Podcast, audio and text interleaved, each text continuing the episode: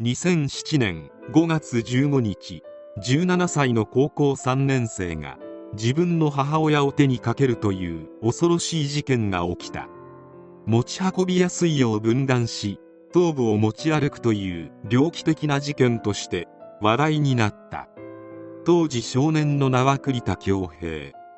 栗田は会津若松市から車で1時間ほどの山あいにある人口約3000人ほどの小さな町で暮らしていた。中学は1クラス20人足らずの小規模で栗田はスキーや野球といったスポーツに熱心に取り組み学業成績も優秀だった。中学校の校長曰く文武両道。あらゆる分野で活躍していたと振り返った。栗田は1年の時は高校近くの親族の家に住んでいたが弟が高校進学した後は2人で住み始めた。近所の人は母親から弟の分の弁当も作っていると聞かされたとのこと。栗田は高校2年になってから理系クラスに入り情報系の国公立大への進学を希望していた。成績は中の上程度でクラブ活動も科学部に所属していたが活動には全く参加していなかった。教師たちにとって栗田は後にあんな事件を起こすなど夢にも思わないほどごく普通の生徒であり栗田のことを授業中は落ち着いていた。際立って得意なことは感じなかった。と10回した。高校2年の2学期頃栗田は少しずつ変化を見せ始めた。9月頃に高校2年生は4泊5日の日程で関西方面への修学旅行を予定していた。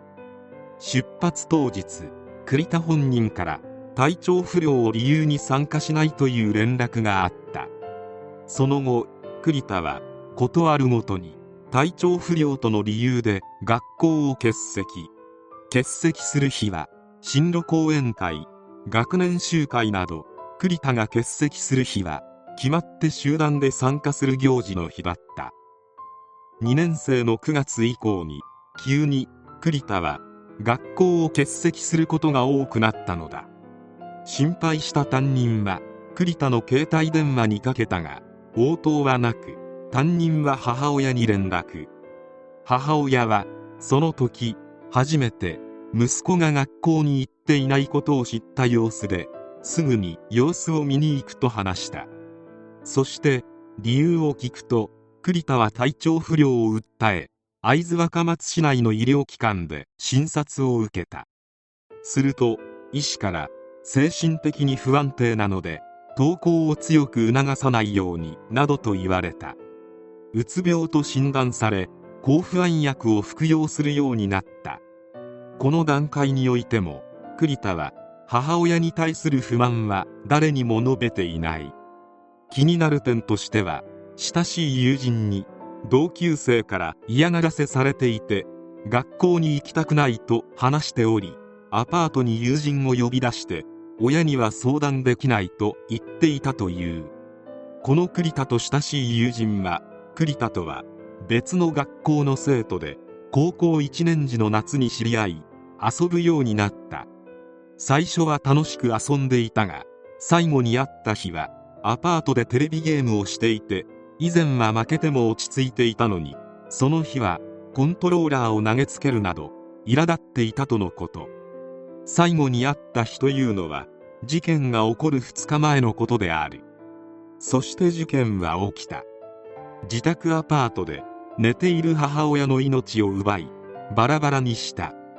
そしてこの事件を有名にしている栗田の行動が母の頭部を通学カバンに入れていたことである。事件が起きた5月15日は母親の誕生日であった。その日はカラオケに行きその後インターネットカフェにて一泊。そして次の日の早朝タクシーで警察署まで行き母の命を奪いましたと言って自首。そして母さんです。と言ったかはわからないが母が入ったカバンを警官に見せた。見せられたのは女性警官でバッグの中の母と目が合いショックでそっとしてしまい医務室に運ばれてしまった。そして栗田の供述通りアパートに向かうと変わり果てた母親を発見。栗田を逮捕した。あまり言及はされていないが現場は壮絶なものだったという。栗田はカラオケ店に行っていた時に携帯のコンテンツに「最後の日記」というタイトルで書き込みをしている。動機は理由ですか？ただなんとなく。他人は納得しないと思うがあえてあげるなら自己表現ですね。後悔はないか？今はありません。ほっとしています。でも後々悔やむことになるでしょうけど最後にこの世界に言い残すことはあるか？今まで僕のたわごとにお付き合いくださりありがとうございました。といった自問自答形式であった。事件後の警察の取り調べで弟でもよかったがたまたま母親が来たからと証言。被害者は弟になっていた可能性を示唆した。事件との関連は不明であるが栗田は多重人格探偵サイコという漫画を愛読しておりこの漫画の中に頭部をバッグに入れて持ち歩くシーンがあり影響を受けていた可能性は高い。栗田は当時未成年であったこともあり家庭裁判所は栗田の完全責任能力を認定した上で十分な治療と教育が必要と判断し成人と同じ公開の刑事裁判につながる検察官装置ではなく医療少年院装置という保護処分を決定した。医療少年院は12ヶ月が標準期間とされるため栗田はすでに出所していると思われる。その後の栗田の行方は不明。しかし一度だけ栗田かもしれない人物が公の場に現れたことがある。それがこれこれ氏の生配信である。これこれ氏は生配信を主戦場としている YouTuber で2016年12月の犯罪者突待ちの生配信で会津若松母親事件の犯人の栗田恭平を名乗る人物が突したことがあった。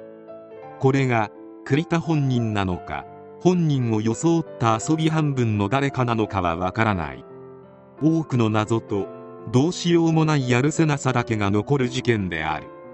母と息子の間に何があったのかはわからないがよほど憎い相手にもここまでしようとは普通の感覚では思えない。母はもちろん残された家族は本当につらいと思う。忘れることなどできないかもしれないが少しでも平穏な生活が戻ってくれていることを願ってやまない。